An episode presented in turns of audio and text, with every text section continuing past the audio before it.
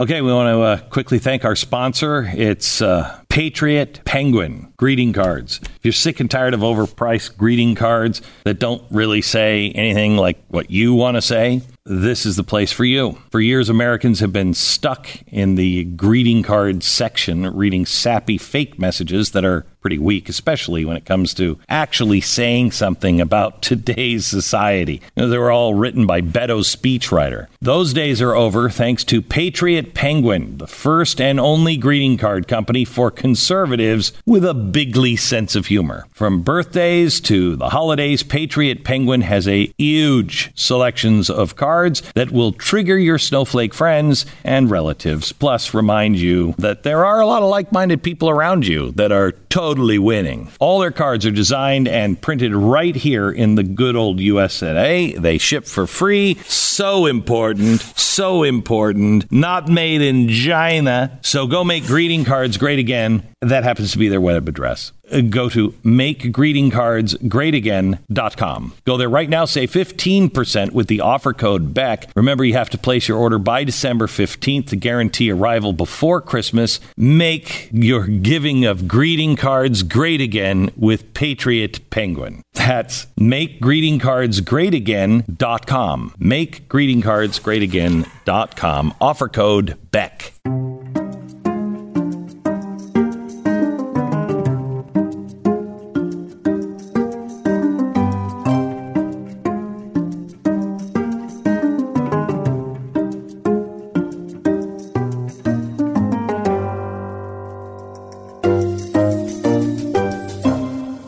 Most people don't know this, but we have four branches of government. It's the executive, the legislative, the judicial, and I think the Ninth Circuit Court of Appeals. Apparently, we added a fourth branch. You know, I don't remember a constitutional amendment about it, but that's where we are. Judicial overreach is raging, and my guest today has a lot to say about it. He's a constitutionalist that doesn't mince words as a writer or an editor or speaker or a lawyer. He graduated from Duke University, degree in economics, followed by a law degree from the University of Chicago, clerk for a federal judge on the U S Fifth Circuit Court of Appeals, later clerked for the U S Senate Judiciary Committee. He was on Mike Lee's staff for a while. He's currently a lawyer at First Liberty Institute, specializing in cases involving religious liberty and the First Amendment. He has written for Red State, The Resurgent, and is currently the editor-at-large of a good friend of mine's place called The Daily Wire. Yes. Ben Shapiro is this man's boss. How did our judicial system go off the rails? How is our Constitution being violated? How do we save it?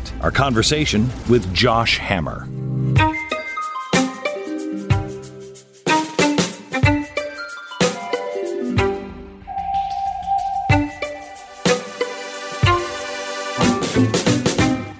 What is going to happen with the Democrats in the next election?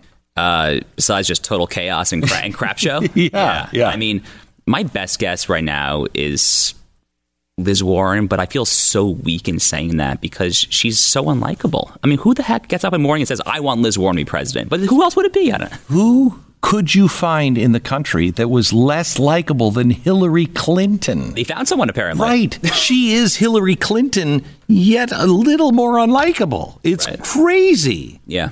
No, it's crazy. It's absolutely crazy. I mean, I, I, I actually think the odds of a brokered convention doing doing the math for all these early states is actually decently high. And if we get to a second, third ballot of a brokered convention, I could easily see someone like Hillary or Michelle Obama trying to come in at the very end. I think that, I think there's a real possibility of that, honestly. I really. Uh, I you don't think Buttigieg might slip up? See, Buttigieg, I mean, he's he speaks French. He's Ivy League educated. He appeals to like that Upper West Side, New York Times reading, liberal mm-hmm. elitist crowd, the, the blue checkmark crowd on Twitter. Mm-hmm. Does he have any black or Hispanic supporters? No, none. Zero. Yeah. So, I mean, he's, he's going to lose South Carolina. I mean, he's not going to compete well in a lot of these states that are driven by a large African-American population. I, I don't see the path forward for him, but he's a, he's a smart guy. I mean, he's he's a pretty intelligent guy. Can't fault him. They, they've got to find somebody that can... Uh, not look as extreme, even though, strangely, uh, communism, communism has gone up in the polling eight points in the last twelve months with millennials. Gone up. Communism, not socialism, communism. Yeah, uh, my generation just needs to go straight to Gitmo. I mean, uh, like, like, like, like that's literally that is literally the only solution here. Take your freaking avocado toast and your pumpkin spice and just get out of the country. I mean, literally, socialism is one thing, okay? Everyone kind of flirts with their little socialist phase in college, you know, like they smoke their dope and like utopianism, kumbaya, whatever. Communism is literally what resulted in one hundred million deaths over the last century. That is not just an economic system. That is a totalitarian political ideology. It is evil. The only thing that killed more people in the last hundred years is all disease.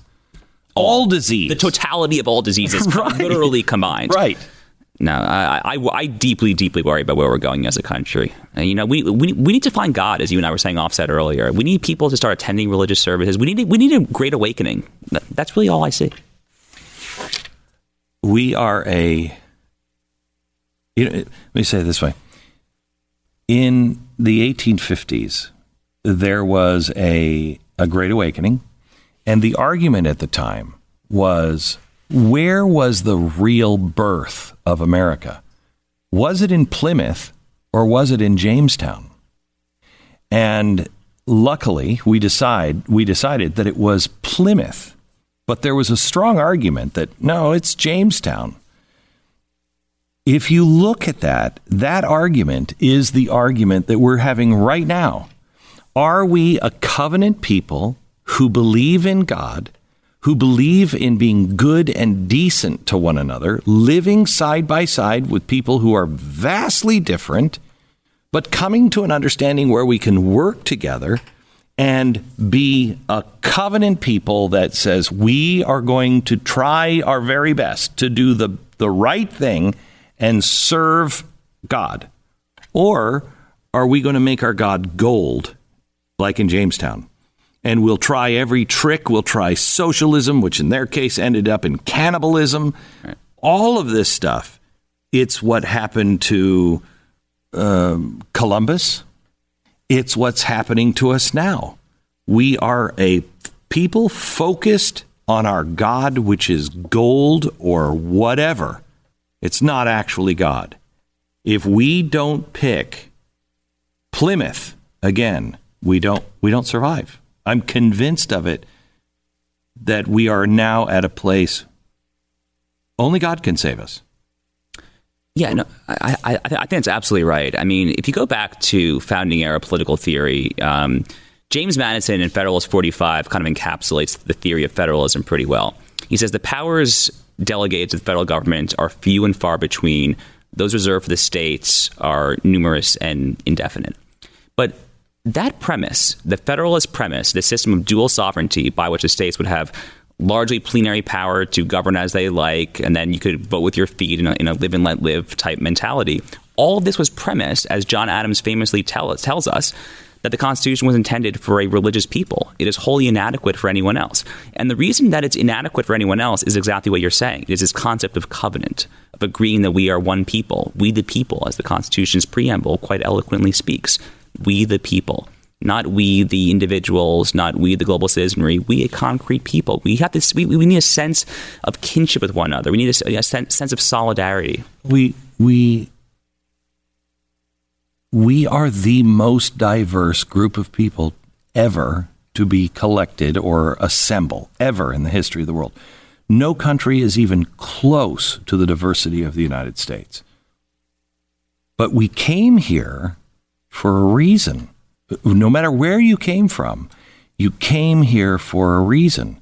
And that reason was our unum, e pluribus unum. Right. And that unum was all men are created equal, endowed by their creator, and they can go their own way, and they can do their own thing, and they can become successful. They can keep their money. They can give their money away. They are the sovereign of their own life. We don't have that anymore. So, you know, you, you talk about we have to be more civil to each other. How can we possibly come back together when we have some people saying you should pay a penalty, you should maybe even have jail time or a fine if you're wearing an offensive Halloween costume?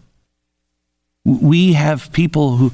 I can't find any common ground with someone who believes that the state, large S, should control everything. Right. Right. Yeah, I mean, maybe it's, maybe it's a chicken or the egg question. I mean, the way I formulated it just now was I said that the, the, the entire concept of federalism was premised on religiosity and on God. But maybe we should try to just rediscover federalism as a way to rediscovering God again. Maybe we need federalism. Maybe we need local control. We need to be able to vote with our feet and live as self-governing peoples as we choose according to the dictates of our own consciences, as our own local elected officials are going to dictate policy for us. Maybe that will help get us to God. And you know what? The states that don't want God in, in the system, like, like Vermont or whatever, I mean, mm-hmm. go for it. I mean, like... I, this is the thing I just don't understand. How so many in your generation can be so far ahead on the cutting edge and grow up in a world that I never even imagined there could be. I I had to go through the system to go. I had to go through the F C C to get a license to be able to be on the radio. And I had to have a corporation hire me and uh, all of this stuff. Now, start a podcast. Right. Okay. And your life is like that everywhere. And we know fundamentally that works. Just let people be. How that generation can be the one that is saying, oh, yeah, but we want a huge nineteen fifties communist kind of state that oversees all of that. How, how do you make sense of of people putting those two worlds together? It's extraordinarily difficult. I mean, I don't have a whole lot in common with someone who supports communism, that's for sure. I know you don't either. But I, I think what's going on that is making all of this so much worse is not just that we're disagreeing with one another, it's the sheer level of vitriol, of ad hominem attacks. I mean, I, I spend more time on Twitter than I would care for. I'm trying to cut down. It's just not healthy for any of us. It, it, it's fundamentally... this political volleying, this back and forth. And yeah, there's been sniping going back to the beginning of the Republic. The, the election of eighteen hundred between John Adams and Thomas Jefferson. Awful. Oh, the things that, that, that the partisan newspapers said about the opposing candidates mm-hmm. there, the son of a half-breed mongrel. Like, like I mean, like, like I love that. D- disgusting stuff. Yeah.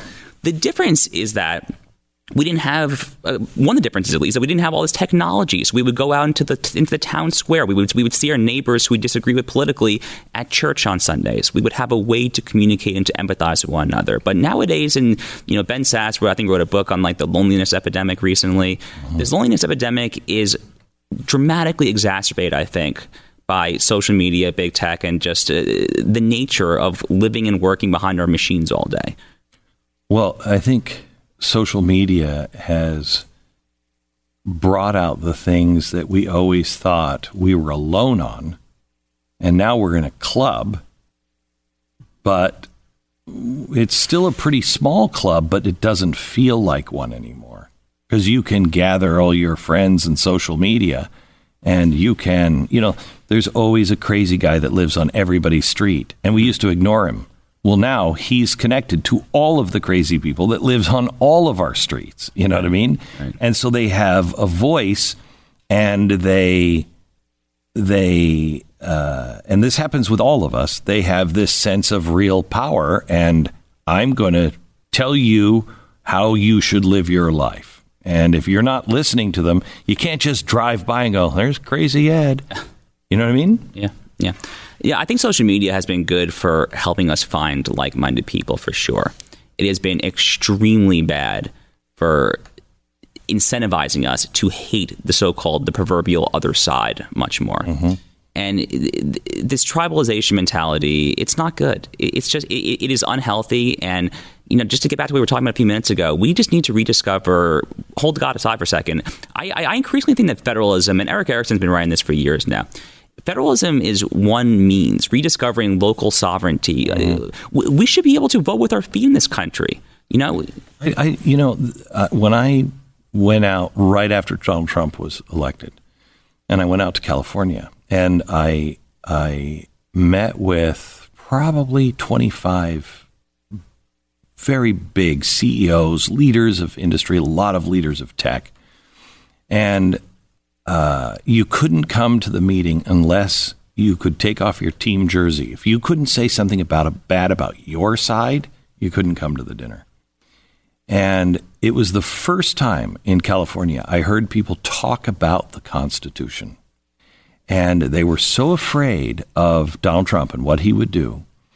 And they said, many of them said, and the whole table agreed, I used to think the tenth Amendment was racist. I thought it was a ploy. But I understand it now. Wow. We shouldn't have to live under the rule of whatever Donald Trump says. And I thought, there's a chance we could get back to this, because no president, no, either side, no president should ever have the power to make anyone afraid that they were going to be snuffed out, their business is going to be snuffed out, their point of view is going to be snuffed out. They should not have that power. And I don't have a problem with California, in my opinion, being bat crap crazy. That's what they want to do. But how do we get people to understand, leave everybody else alone? Yeah. Yeah. What a novel concept. Leave, leave everyone else alone. Right. I mean, but look, I agree with you. I mean, I mean, but for the fact that my boss lives there, my company is based there, I have no problem with California just drifting off into the proverbial Pacific Ocean. Right. I mean, let let them self-govern their way into leftist, socialist, communist oblivion for all I care. I live here in Texas where I can, you know, tow my guns and pay no state income tax and enjoy a relatively free and, and peaceful life. But the problem is that what California decides to do affects us. Right. So, you know, Vermont had, what is it, Vermont Care? Yeah, that's right. Okay. Socialized medicine. They did the whole thing after Obamacare. Right. And it failed miserably. Why didn't we study that? We didn't study that because it doesn't work unless you have the power to print money. Right. So you have to have the federal government do it. Right. And everything is pushed up to the federal level. And and even the mistakes of California, we will pay for. Yeah, no, I mean, this is this is true. Um, it, it's it's also somewhat of a dangerous argument, though, because the gun control folks in Chicago always talk about how it's actually the guns in Wisconsin and in Indiana that are always flowing through. So I think we need to be a little careful about this concept of, of externalities, but it is a real concept. I mean, externalities are real. So no, I don't mean, no, no, no, hang on just a second. For instance, California being a uh, an illegal haven, that affects the borders and affects Arizona and Utah and everybody else. I'm not talking about that. I'm talking about money. Oh, I see. Okay. I'm talking okay. about when they collapse, we're going to bail them out and we'll be forced to. It is taxation without representation. Right.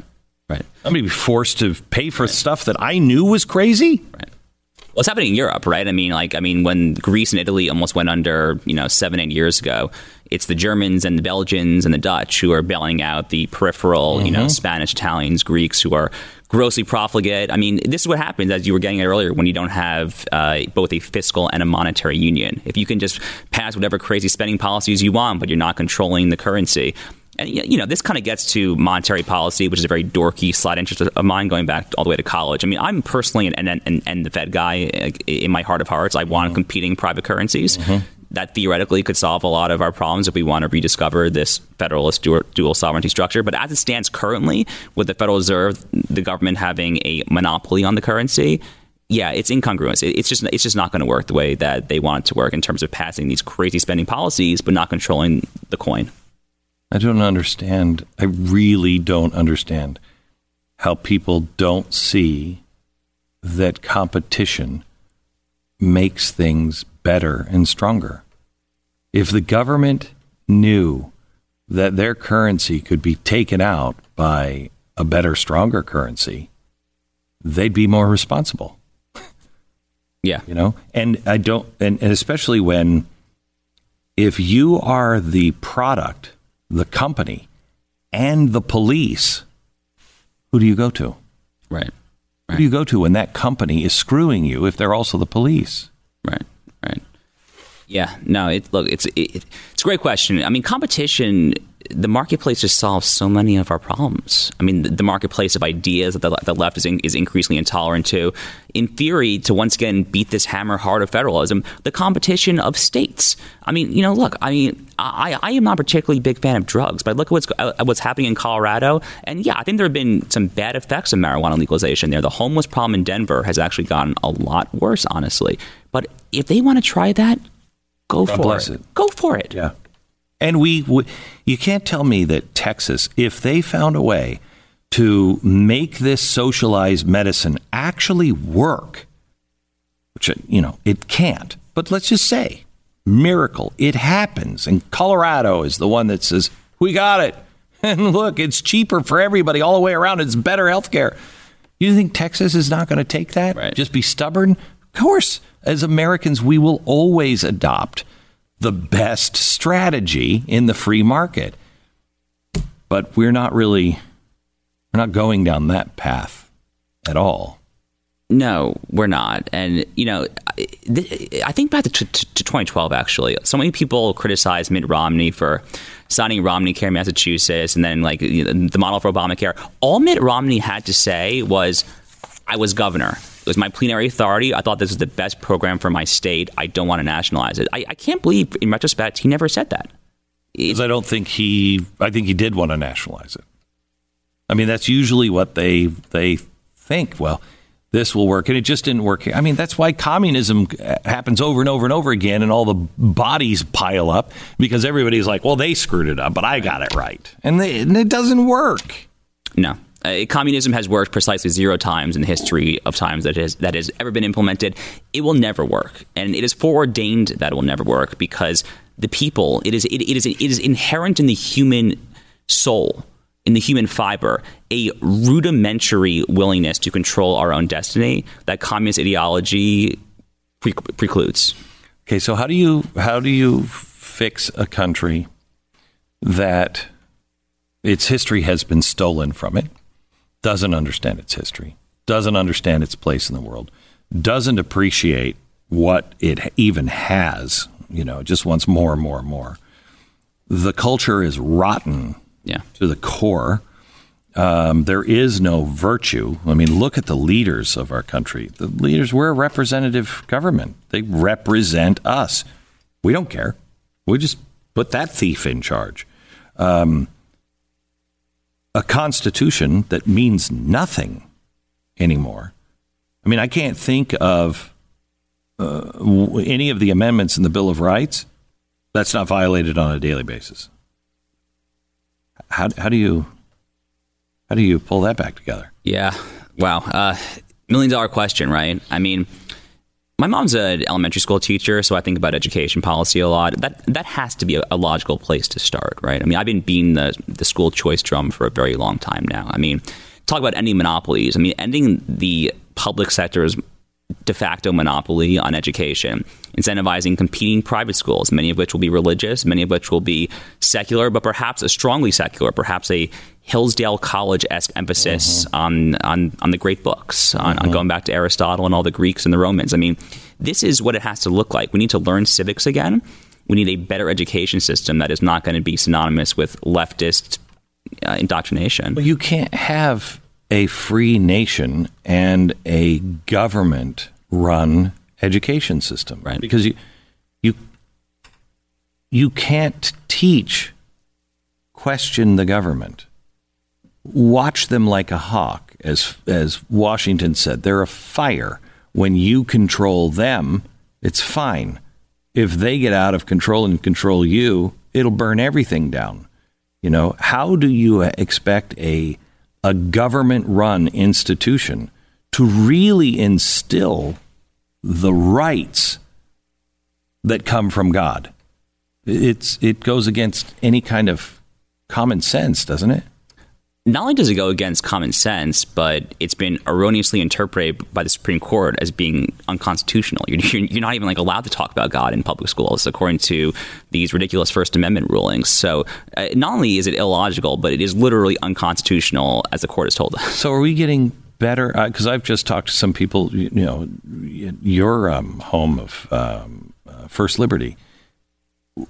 I'm being told that there is we're in a better place that we have been in since maybe Lincoln's time on religious liberty. Some of the rulings that have come down. I mean, yes and no. Uh, I mean, the Bladensburg Cross case last term was a good. It was was a good victory for, for our firm, First Liberty. It was a narrow victory. It wasn't a complete overturning of the so-called Lemon test, which is the controlling legal test. So it was an, it was a narrow victory, but a, a, you know, from, from the law firm's perspective, from our perspective, a victory nonetheless. Mm-hmm. But, you know, I like what happened yesterday at Senate Judiciary Committee confirmation hearing for Lawrence Van Dyke, this Ninth Circuit nominee, who former Solicitor General of both Nevada and Montana, Harvard Law Review, brilliant, brilliant attorney, who broke down in tears during his confirmation hearing because the American Bar Association had erroneously and maliciously fabricated this outright lie that he was hostile to the L G B T community. And why did they say that? Because of his pro bono hours working with First Liberty and Religious Liberty groups. So we have very powerful institutional actors, the American Bar Association, the A B A being one of them, that are trying to delegitimize religious liberty and paint it all as just the idiosyncratic province of bigotry and hostility. And that is that is very, very pernicious. That is dangerous territory right there. You you don't have anything. If you don't have the First Amendment, you have nothing. You you lose the right to worship and live your life as God dictates to each of us. Do you have anything? Do you have any right? Do you have any power no. after that one? No, you have nothing. I mean, I mean, the reason why our firm First Liberty is called First Liberty is because it is the religion clauses are literally the first liberties enshrined in the First Amendment. It is literally you, you open the Constitution to the, to the First Amendment; it's the first one there, and that logically makes sense, right? Our country was founded on religious liberty. I mean, say what you will about the Pilgrims; they may not have been, you know, our cup of tea from a twenty nineteen perspective, but fundamentally, they were sailing on the Mayflower to escape persecution. This country was literally founded on the notion of religious liberty. And you have these candidates. I mean, look, you know, Beto O'Rourke talking about stealing tax-exempt status from churches, uh, the so-called Equality Act that the entire House Democratic Caucus supports, which would you know, all this. To- Explain that for people who don't know. The Equality Act would essentially statutorily add sexual orientation and gender identity to Title seven protected classes under the Civil Rights Act. Here's the problem. That is probably bad policy on, on its own merit. I would actually prefer that we strip down anti-discrimination law because I, I don't think in the year twenty nineteen there's syste- there's really systemic discrimination in any manner. So I would rather the marketplace just just, just root this out. But even granting the premise of adding additional layers of anti-discrimination law, the Equality Act actually expressly precludes a religious exemption. They they had the malicious, they had the malice and the foresight to put it into this bill to expressly say that religious institutions do not have a claim under RFRA, the Federal Religious Freedom Restoration Act, to claim that they can't do this due to their faith. That, that is malice. That is intolerance. That is that is intoler- That is secularist intolerance against the religious. You know, Bill Barr gave a brilliant speech, I thought, earlier this month at the University of Notre Dame, talking about how In, in in the year twenty nineteen, it is the it is the religious people in America who are on the defensive. They are they feel like they are being overrun, being outed from the town square by militant secularists. And what happened in the, in, in the Equality Act by putting in this provision to authoritatively say if you are religious, you will have no exemption is, I think, a perfect example of what Bill Barr was talking about. So I I've belonged to a church that in the nineteen nineties, everybody thought it was crazy. I mean, the members of the church thought it was crazy because the leadership came out with what's called the Proclamation of the Family. And it says gender is ordained by God. Men and women are here to have children and to raise families. Uh, I mean, it explains everything that we're going through right now twenty-five years ago. Uh And I know that's our doctrine. It didn't come because of a shift of something. If if we have to marry same couples, if we have to have in our temples um, people who are in same-sex relationships, our comp- our entire foundation crumbles. There is nothing left because we believe in the sanctity of uh, of gender and the sanctity of marriage being between a man and a woman to have children. It's an eternal perspective. Where's my protection? Right. Right. No, that's exactly right. You know, I think back to um, Lawrence versus Texas, the two thousand three Supreme Court case that overturned Texas's statutory uh, banning of homosexual sodomy, effectively constitutionalizing sodomy across the country. There were three dissenters, uh, Chief Justice Rehnquist, Justice Scalia, and Justice Thomas. Justice Scalia had a vociferous fifteen, twenty-page true culture war dissent. Thomas had, I think, a one-paragraph dissent where he referred to the policy as uncommonly silly. Uncommonly silly, but nonetheless constitutional under our federalist structure. So I, I, what, I'm, what I'm getting at here is that, you know, folks like you and I, Glenn, we, we would not tell people, I think, how to live their personal lives. That is between you, God, the dictates of your conscience, whatever. Do, whatever. Whatever. Smoke your dope in Denver, Colorado, you know, engage in whatever sexual relations you want in Montana. I don't care. What I care about is that I and others like me, you and all of us, have the right to pursue truth and understand truth and pursue justice, understand justice through the dictates of our own faith, according to the dictates of our own conscience, unfettered by big government bureaucrats who are imposing their secularist morality and shoving it down our throats. Are you concerned at all about, um, I mean, because the real problem in our country right now is the pendulum is swinging between extremes. I mean, I don't want to hang out with the people who are really, honestly, on the right that are saying, we got to shut them down and we've got to control the press and we've got. No, we don't. No, we don't. I don't want anything to do with that. And I don't want to be over here on the left where they're saying, you know, basically burn books, shut people, shut people up. Right. I don't want anything with that. How do we get that swing of that pendulum? Because the person who replaces Donald Trump, if they can't beat him this time, and look at what they're doing to try to beat him, they'll just find somebody bigger and badder, somebody else who's more of a bully or an authoritarian. We are going to, it just depends on who, which side is in power when an emergency happens, that's going to grab the pendulum.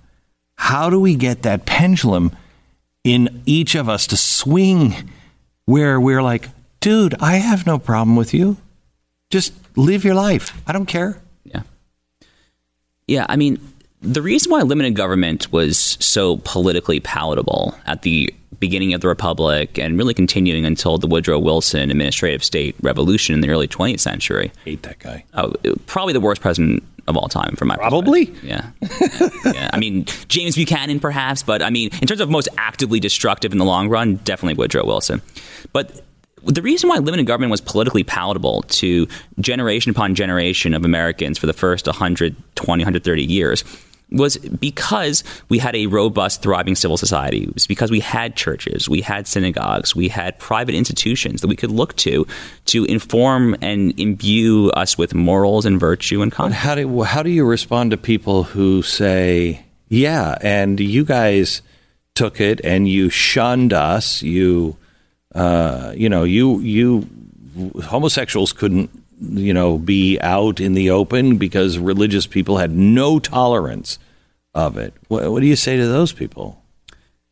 Yeah, so, look, I, I, I think that's probably not true. But even granting the premise that that, that, that once perhaps was true, uh, maybe maybe it was, maybe it wasn't. Let's let's say it was. That's just not the world we're living in right now. The, uh, the you're, wait, wait, wait. You're not saying that you don't think that people lived in the closet and. No, no, no, of course. But I'm, no, no, no. I, of course they were living in, in fear. But, I, but I'm, I'm talking about like religious armies hunting down homosexuals with shotguns. I mean, to my yeah, I mean, yeah, like, no, that didn't to my knowledge, that is not yeah, that's never that's, happened in American no. history. But uh, yeah, certainly people were, were living in closet in fear. No doubt about that. But that's just not what's going on in the year twenty nineteen. In the year twenty nineteen, the L G B T groups have the backing of the academy, of the media, of the Fortune five hundred. I mean, I worked at a big law firm, Kirkland Ellis, down in Houston for fourteen or fifteen, fifteen or sixteen months, probably. L G B T was all about what that what, what what the law firm stood for. If you were a religious person who belonged to a church or synagogue that did not preach the dictates of that particular agenda, you had to actively hide it on like firm-wide L G B T ce- celebration moments. It, it, it, it was very monolithically imposed. So I think the pendulum has swung so much in just the, on this particular issue, just the past ten to fifteen years, where they have all the institutional capital, all of it. And it, it, it is fundamentally the religious people who are feeling on the defensive. And I go back to that Equality Act inclusion of saying that if you are religious, you cannot claim an exemption under RFRA. That that encapsulates the whole thing here. They are maliciously trying to preclude us from living our own life. So does it worry you that, um, you know, you know history well enough to know this is happening all over the world. When people feel that they are oppressed and they are not being listened to by whomever is in power, they tend to revolt. They tend to get ugly. Um, we're in a situation where people are intentionally poking, trying to get riots happening in the streets. Here's a group of law-abiding citizens who love the Constitution, love their country. They've been violated every step of the way, called all kinds of horrible names by the media, by politicians and everything else, who are not like that. But they feel under attack. And just like the people in Sweden or Italy or or Great Britain, they don't hate the rest of Europe. They just... They like what they have. They like, I'm an Italian. I like Italy. I didn't mean I hate France. You're a racist. At some point, those people say, I've had enough. I've just had enough. Yeah, no. I, it, the, Does that concern you? It cons- that, uh, that we're on that road, it seems? It concerns me a great deal. I... I I really do try to be an optimist by nature. I I, I I really do. I mean, people read like my columns, my tweets, and they're like, that can't possibly be true. But I'm born Abraham Lincoln's birthday, okay? Lincoln is my foremost hero in American history. Mm. Lincoln is the eternal optimist in the history of America. You can't go back and read his addresses at, at Springfield, the Intemperance Society. I mean, his post-Dred Scott address, his first inaugural, his second inaugural, for God's sake. Oh, it's the best. His second inaugural. Oh, my goodness. I mean, he is the eternal optimist of all optimists. So I really do try to channel this. It's hard. It is really, really, really hard because both sides are just increasingly embracing this authoritarianism, kind of stamp out the other side mindset. The left has been there for a very, very, very long time. I think one of the arguments against, you know, those of us who I think were in, were in, were in the Ted Cruz camp in twenty sixteen was that the putatively conservative party would go down a very similar mirror image of what's been happening on the left mm. if we elected the guy that we ended up electing. And, you know, I've, I've been pleasantly su- surprised by a lot of the policies that have been enacted. I think he has mm. largely governed in pretty traditionally conservative fashion, actually. Mm. But there is... Not in his words or his his public actions. Right. But... in his actual policies. If you separate him from the policies, he hadn't been bad. No, not bad at all. Yeah. I, yeah. I mean, he's been very traditional conservative. Right, right. I know, look, I, I personally clerked for a U S Court of Appeals for the Fifth Circuit judge here in Dallas that was nominated by President Trump. So I, I personally benefited from the President Trump's uh, you know, outstanding judicial nominations. Obviously, we've gotten some tax cuts. The D O J seems... very attuned to our, our core uh, religious liberty issues. They're they're very closely attuned to that. Immigration, eh, he really should, I think, could have done a lot more. But he's overall been pretty good. But the problem is just rhetorically, just in the in the in the broader realm of public discourse, the ideas that are kind of percolating in the interstices of society just are embracing this kind of authoritarian ideal. And I and I really do worry about that. The, the, the momentum on both sides, on both sides, seems to be in the same ultimate direction of funneling towards greater state power, oftentimes of anti-federalism, of pro-national government, anti-state power. No one on the right talks about federalism anymore. I mean, to my, I, I, I mean, Mike Lee still does. Bless Mike Lee's heart. I, I don't know how that guy's still standing. Oh my God, yeah. yeah. I mean, I, I, I worked for him my first year of law school summer as a Senate Judiciary Did Committee you? law clerk. I mean, he's great, uh, wonderful man, a humble public servant. I think the world of Mike. But yeah. we we need more people who talk about federalism. I, I no one on, on the right even talks about this anymore. Mm-mm. It's it's crazy.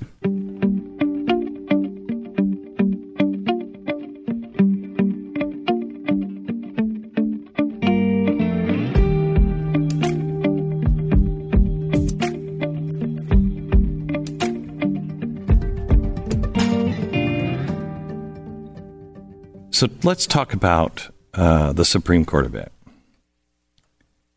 Uh, I think we got one good guy, maybe. Uh, I don't know where the second Supreme Court nominee even came from. And uh, I worry about, you know, we, we had a list, and that li- the Oval Office seems to go, where did I put that list? Oh, well. Uh, and I'm concerned that because the world is going towards more uh, fascistic or autocratic sort of rule, that uh, if if we as conservatives are not very clear in this elect- next election, where's that list? We want you to pull from that list. Things could get dicey. Yeah. So the list does need to be updated, to be clear. They, they have not updated that list in a couple of years, and there have been some truly, truly terrific people who have gone on to the federal courts, in, including my former boss since then, I would say. So I think I think on the on the state and federal level of his appointments outside of the Supreme Court, I think it's been great. But that was Ted Cruz and Mike Lee. Right. No, that's right. So, yeah, I mean, look, Justice Gorsuch is he's generally very solid. I actually do have some finer points to pick with him. I think he kind of misunderstands some doctrines. He had this weird concurrence in a case called Sessions versus DiMaia a year and a half ago. It was kind of an, it was kind of an immigration criminal case where, for the first time in the history of the United States government, the court read an immigration statute as unconstitutionally void for vagueness. And Gorsuch writes like a fifteen to twenty page, very flowery concurrence talking about Blackstone and the Federalist Papers, really kind of anchoring it, uh, or at least masquerading as originalist thought. But I think kind of fundamentally misunderstanding whether a statute can be constitutionally void for vagueness in the first place. That's just one example. So I have some small bones to pick with Gorsuch. He's generally very good on the core structural issues. Separation of powers, federalism, religious liberty is a great example. He is rock solid on most of these issues. Justice Kavanaugh, look, he was not my first, second, third, fourth, or fifth choice for that seat. He's off to a rocky start. I think of him as a Beltway, capital R Republican, you know, like... You called him, I love this, Karl Rove in robes. Robe. Yeah, that's right. Yeah, yeah. No, I think that's exactly right. I mean, he was he was staff secretary for President George W. Bush, okay? He is, he, he he's from, he's literally from the Beltway. He is a Beltway Republican. That doesn't usually bode well for decisions down the road. Those guys always go left. Oh, yeah. Always go left. Yeah. And, you know, I won't reveal names here, but I have it on good authority, um, suffice to say, from people who are friends of mine in D C who have literally had breakfast or lunch personally with Brett Kavanaugh since he joined the court.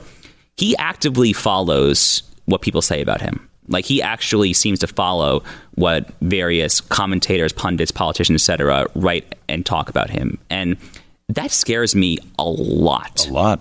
That, that that that produces John Roberts. Produces John Roberts. It produces Anthony Kennedy before John Roberts. But John Roberts is, is, of course, the perfect example of this. No one cares about the perceived intellectual and institutional integrity of the court mm-hmm. more than John Roberts does. Mm. And that's the road that I fear the Kavanaugh is very much on right now. I really do. I worry about him a lot. Well, that doesn't make me happy. Well, I, t- I, t- I told you I tried to be an optimist, but it's, it, it, I know, it's, it's I know, hard. I know. It's, it's hard. I know. So uh, the next term,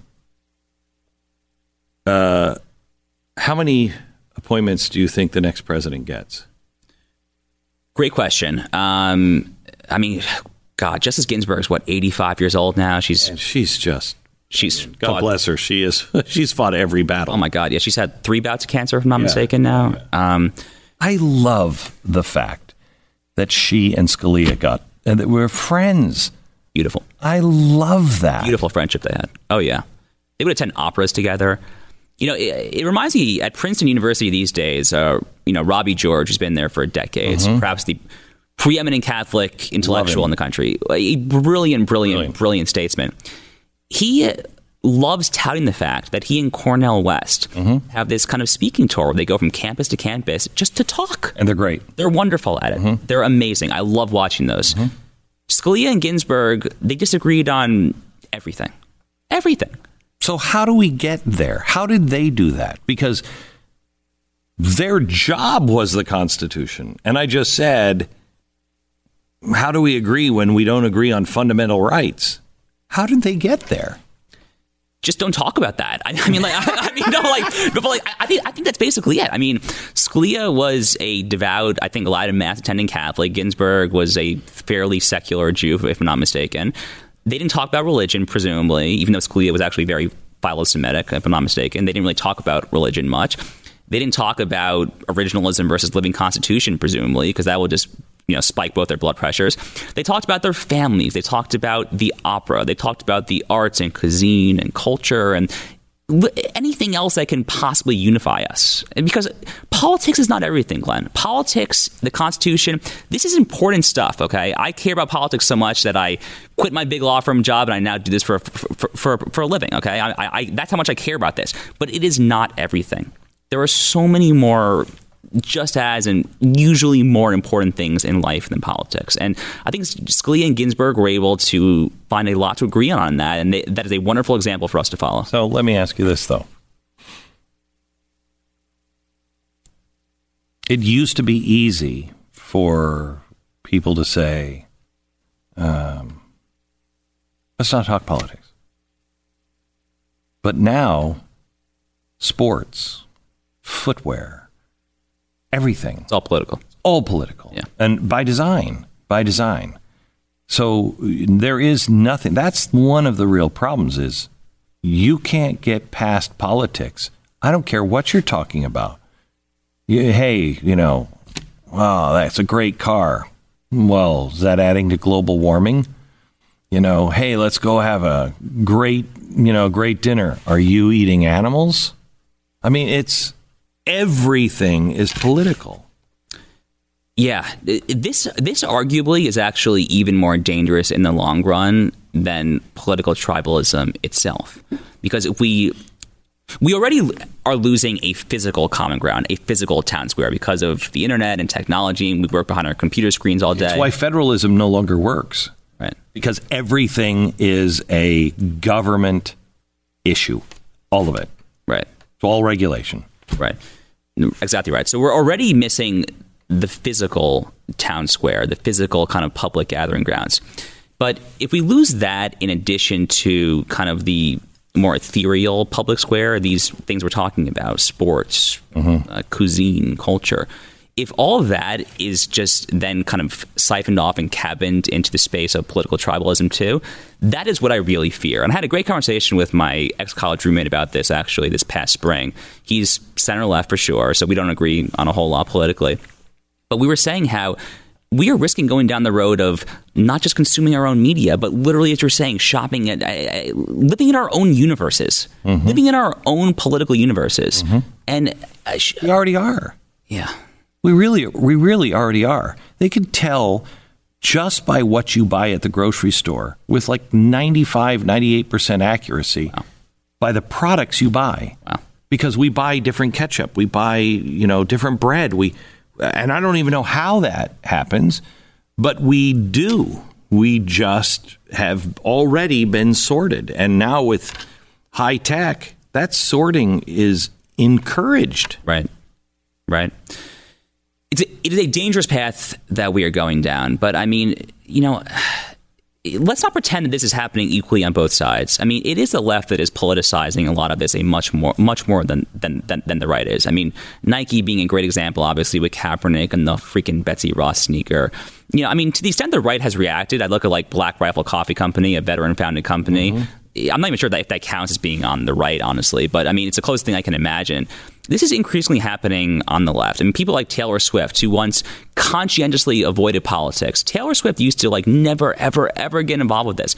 It's only over the past three years that she has become a pretty overt partisan Democrat. And I suspect it's because she's just gotten so much pressure to conform or to essentially be, you know, proverbially excommunicated from the space of, like, what it means to be a good musician. Which gives you so much respect for people like Dave Chappelle and Kanye West. I mean, yeah. I was never a fan of Kanye West. I'm a fan of Kanye West. Yeah. You know, I, I think that guy is, I don't know if he's a fraud. I don't know him. I don't follow him. I don't listen to his music. So I don't know. Yeah. But I am a fan of anyone who has courage to put it all on the line and just take a beating to the head over and over again. He had no reason. He was a genius. No matter what he did, he was a genius. Now he's Kanye West to half of the country. Uh, not a good business move by any stretch of the imagination. Brave. Extremely. Same with Dave Chappelle. Yeah, raise your hand if you saw five years ago that Kanye West would become a MAGA hat-wearing Christian living on a ranch. I, Insane. I, I, I think he's literally living on a ranch these days. I'm not. I'm not positive about that. But um, well, he lives in Calabasas still. Which, oh, he does. Yeah, okay. I mean, he's got a big. Got a big. Calabasas has horses. Got it. And okay. Like that, yeah. Got it. Okay. So not quite right, but close. But but but close. Yeah. But yeah, no. These. The, but it's crazy that we need to. That we as a society feel compelled to say, like, good job, brave, bravery for free th- for free thought, for thinking according to yourself. It, it, it, it's just profoundly sad. It's amazing to me that his message isn't more universal. I mean, it is the American message. Yep. I don't have to vote like you. I don't have to live like you. I don't have to think like you. And you don't have to think like me. Let's leave, let's leave each other alone. That's controversial. Yeah, you know, it's crazy. I mean, I, I, I'm only thirty years old, but I feel like I've heard dozens, maybe hundreds of times the question, how can the Republican Party reach out better to the black community? And I always kind of wince when I hear that question, because there is no black community. There are black Americans. There are black individuals, the same way that there are Asian individuals, Jewish individuals, et cetera. We are, there are no monolithic groups. I hate the idea that these these parties reach out to groups, and and the reason why I think Republicans are so bad at some things is because they believe in the individual, you know. And I'm not talking about the progressive Republicans, but right. but the constitutionalists, they believe in the power of the individual. Join me, don't join me, I don't care, right? You know what I mean? And so it's not it's not a collective mentality, which is hard when it comes to organizing for the collective. It just goes against what we believe, I think. No? No, I, I, I completely agree with that. I think collectivization or collectivism is fundamentally at odds with the American way of life. Our constitutional structure is not secured. It is not in place to tell the citizenry what to do for a living, how to treat their neighbors, how to treat their family, or how to basically engage in the fundamental day-to-day acts that a person goes through. We are supposed to arrive at these conclusions on our own. And, and that's why, to, to go back to the communist statistic, like eight percent more communists my generation over the past decade or the time frame was, not only is that scary in terms of physical safety, because one hundred million people, again, have died from communism, but just to, to tie this all together, nothing could be more fundamentally at odds with what America is itself. Nothing is more indicative of the fact that we have lost any semblance of what this country stands for, of uh, of civics, uh, uh, of, of the Declaration of Independence, of any of this, than totalitarianism being bipartisanly on the rise. Mm-hmm. That I, I, I, I literally lose sleep over this. I literally lose sleep over this, and I, I, I think education is where it has to start. I can't, I, I can't think of where else it possibly could start. It's, it's, it's not going to come from the top down. It's got to no, come. It's going to come from the home. Got to come, come home. home. Um, yeah, I, I, I find myself doing this a lot these days too. Yeah, I know. Yeah. Uh, I want to. I want to. I specifically wanted to talk to you about one uh, thing, um, but I, I think I want to. Uh, well, let, let's just let's just start with tech, and then we'll go back. Um, I think the only time that I agree with people who say the founders never saw this. They didn't see machine guns. They didn't see airplanes. They didn't see going to the moon. But they have, they had enough vision to boil it down to the principles that cover all of those things, right? What is it in the principles that covers corporations becoming bigger, more powerful, and more frightening than the federal government? Our Constitution is made for the government. Conservatives, we all say, I don't want to regulate that company. I don't want to do these things. But I think they are they are quickly becoming much more powerful than the government. Uh, and they don't have any, they don't have to worry about rights. They don't have to, they can, they can cut you. The public square is online. You're cut out. You don't have a voice. How, what, what is it that our founders did or had as a tool or saw that could help us on this? Is there anything? I'm not sure there's anything in the constitutional fabric itself that directly addresses this. And it, it, this is no doubt a huge, huge, huge challenge. Um, I was at Yoram Hazoni's National Conservatism Conference in, in D C this summer when Tucker Carlson went on stage and said that these private corporations are now a bigger threat to your liberty than the government. That may or may not be true. Okay, I think people can probably disagree on that. I, I'm not sure I would go quite that far, to be honest with you. But the point stands. And I'm not sure that we have constitutional tools at our disposal to address this. We do have legal tools. There are an assortment of legal tools. I am not a big proponent of antitrust in particular. I, I do not look fondly upon the days of Teddy Roosevelt trust busting. Mm-hmm. You know, I think some re- Republicans I'm not either. do, but that's that's not me. What I am more sympathetic to is some kind of more statutory kind of nibbling around the edges. So, for example, you know, controversial figure, but Senator Senator Josh Hawley, the freshman senator from Missouri, had this bill earlier this year to take away the legal immunity from Section two thirty of the Communications Decency Act from these big tech companies, mm-hmm. and essentially allow uh, the common law of defamation to become the legal operating standard again. That, to me, makes a lot of sense. Okay, I think I think there are ways to nibble around the edges here to try and toe these companies in line. But uh, I, I'm pretty averse to Teddy Roosevelt trust busting. Yeah, so am I. Uh, but what are the tools? For instance, um, why has nobody proposed, or have they, and they just went it got went nowhere? Why can't we say my information belongs to me, and if I want to sell it to Facebook, okay, but you can't collect it on me unless I say okay, and you're going to pay me for that. You know, you. Uh, you know, when products are free, you're the product. And we've exchanged this. But now when we start to see, oh, wait a minute, hang on. That information is extraordinarily valuable. And I'm not comfortable with them having it.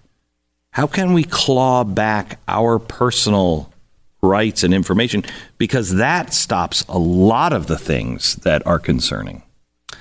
Yeah, so I was a little too young to experience this, but I, I think in the early days of kind of the cell phone era, there was a mass consumer protection group, and, and correct me if I'm wrong on this, that essentially reached an agreement with cell phone providers such that you could transport your cell phone number if you if you switch providers. Yes. Mm-hmm. That is the blueprint here. I, I think I think that is the exact blueprint for what we should be doing with these tech companies. We should have some sort of mechanism to personalize our own data.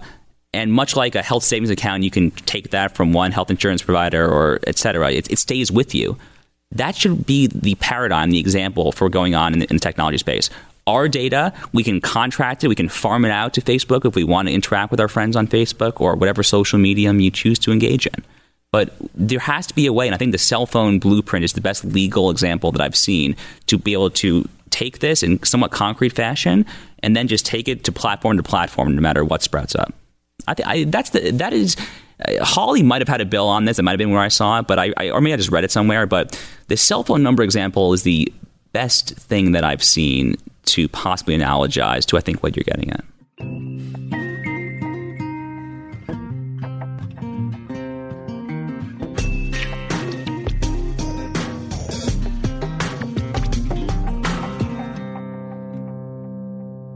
Last questions. What is the thing that if you could stand on a mountaintop and shout, wake up, X is happening or coming, what would it be? Oh, boy. Um, so you just only get one. Only get one, yeah. So just to tie it all together, Glenn, our Constitution is the most enduring political charter in the history of Western civilization. Now, federalism was a very, very, very unique American addition to uh, Western politics. Okay, separation of powers was, was was basically directly borrowed from Montesquieu, the French thinker, but federalism was, was very unique.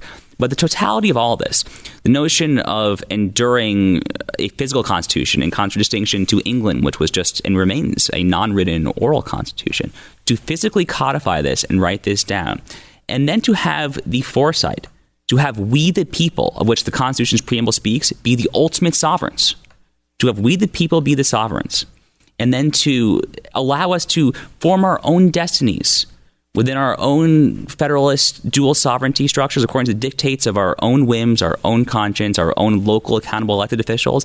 This is a beautiful, beautiful, beautiful political system. There's been no greater political system that's ever been devised. And we are ungrateful is what we currently are. We have lost any sense of appreciation or gratitude in kind of a Edmund Burke, Burkean sense for what has come before us. And I think the best path forward, and conservatives have been beating this drum for decades because it's true, the best path forward is to just be grateful again, to appreciate this wonderful, vibrant, rich political, legal tradition that's been bequeathed to us by our forebears. And I would just encourage people, if I'm saying on a mountaintop, yelling across the country, take out your pocket constitution, go online, access it wherever you were, just read the damn thing. It takes literally thirty minutes to read. It is a short document, but there is so much wisdom embodied in that short document. And we are just sticking our proverbial middle fingers at the founding generation, but they knew so much more that we just fundamentally do not know.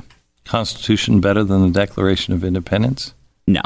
No, uh, Abraham Lincoln famously, I think the way he formulated it, right, was that uh, the Constitution was the frame of silver around the apple of gold. That's that is the Declaration. Uh, yeah. yeah. So the, the the Declaration over the Constitution for sure, but they're they're both they're both important. Right. Well, progressive, you know, Woodrow Wilson, back to him, he hated the Declaration. Said it was there was nothing to it that uh, that had anything to do with our day. It was a document stuck in the past, and uh, I look at it as our mission statement, and there's exactly. no greater. When we hit that, all right, then go. Let's go look for another mission statement, grander. But there is no grander mission statement than that. I can't think of anything that if I got together with a group of people and said, Let, we're going to start a movement, and we're going to change the world, and we want the world to be a happy, healthy, loving place that guarantees everybody can do whatever they want, but we still have parameters and guardrails, but you're free. I, I would present the Declaration of Independence. That is our mission statement. Yeah, you know, I, I did a recent uh, online course through uh, the Tikva Fund, a Jewish kind of intellectual right of center group. And it was taught by uh, Meir Soloveitchik, who's a pretty prominent Orthodox rabbi in New York City, a politically conservative guy, brilliant, P H D, et cetera. The way he he formulates it is that the Constitution is a contract, but then to tie it back to what you were saying at the beginning of our conversation, the Declaration is a covenant. The Declaration is what embodies the covenantal relationship of the entire American people. And Lincoln, who was a pious figure, completely understood this. He completely understood that the way that the, the the country was currently being run, including the abhorrent Dred Scott case, of course, of eighteen fifty-seven, Roger Taney's worst ever decision as, as Chief Justice, it was fundamentally at odds with the incipient covenantal nature of America. And he fought a very bloody war, a very, very bloody and tragic war. But in so doing, he redeemed the promises of the Declaration of Independence. He ensured the longevity, and I would hope, perhaps permanence, if we can keep it, mm. of our of our covenant.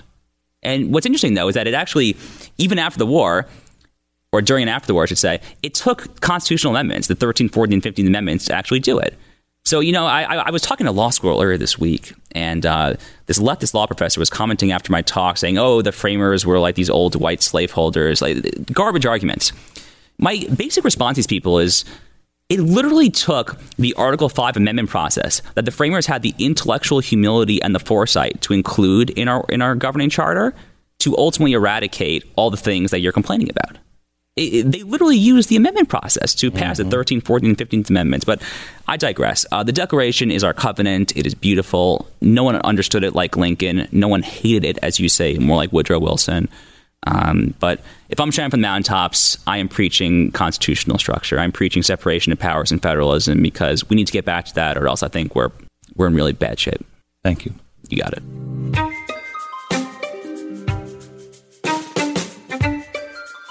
Just a reminder, I'd love you to rate and subscribe to the podcast and pass this on to a friend so it can be discovered by other people.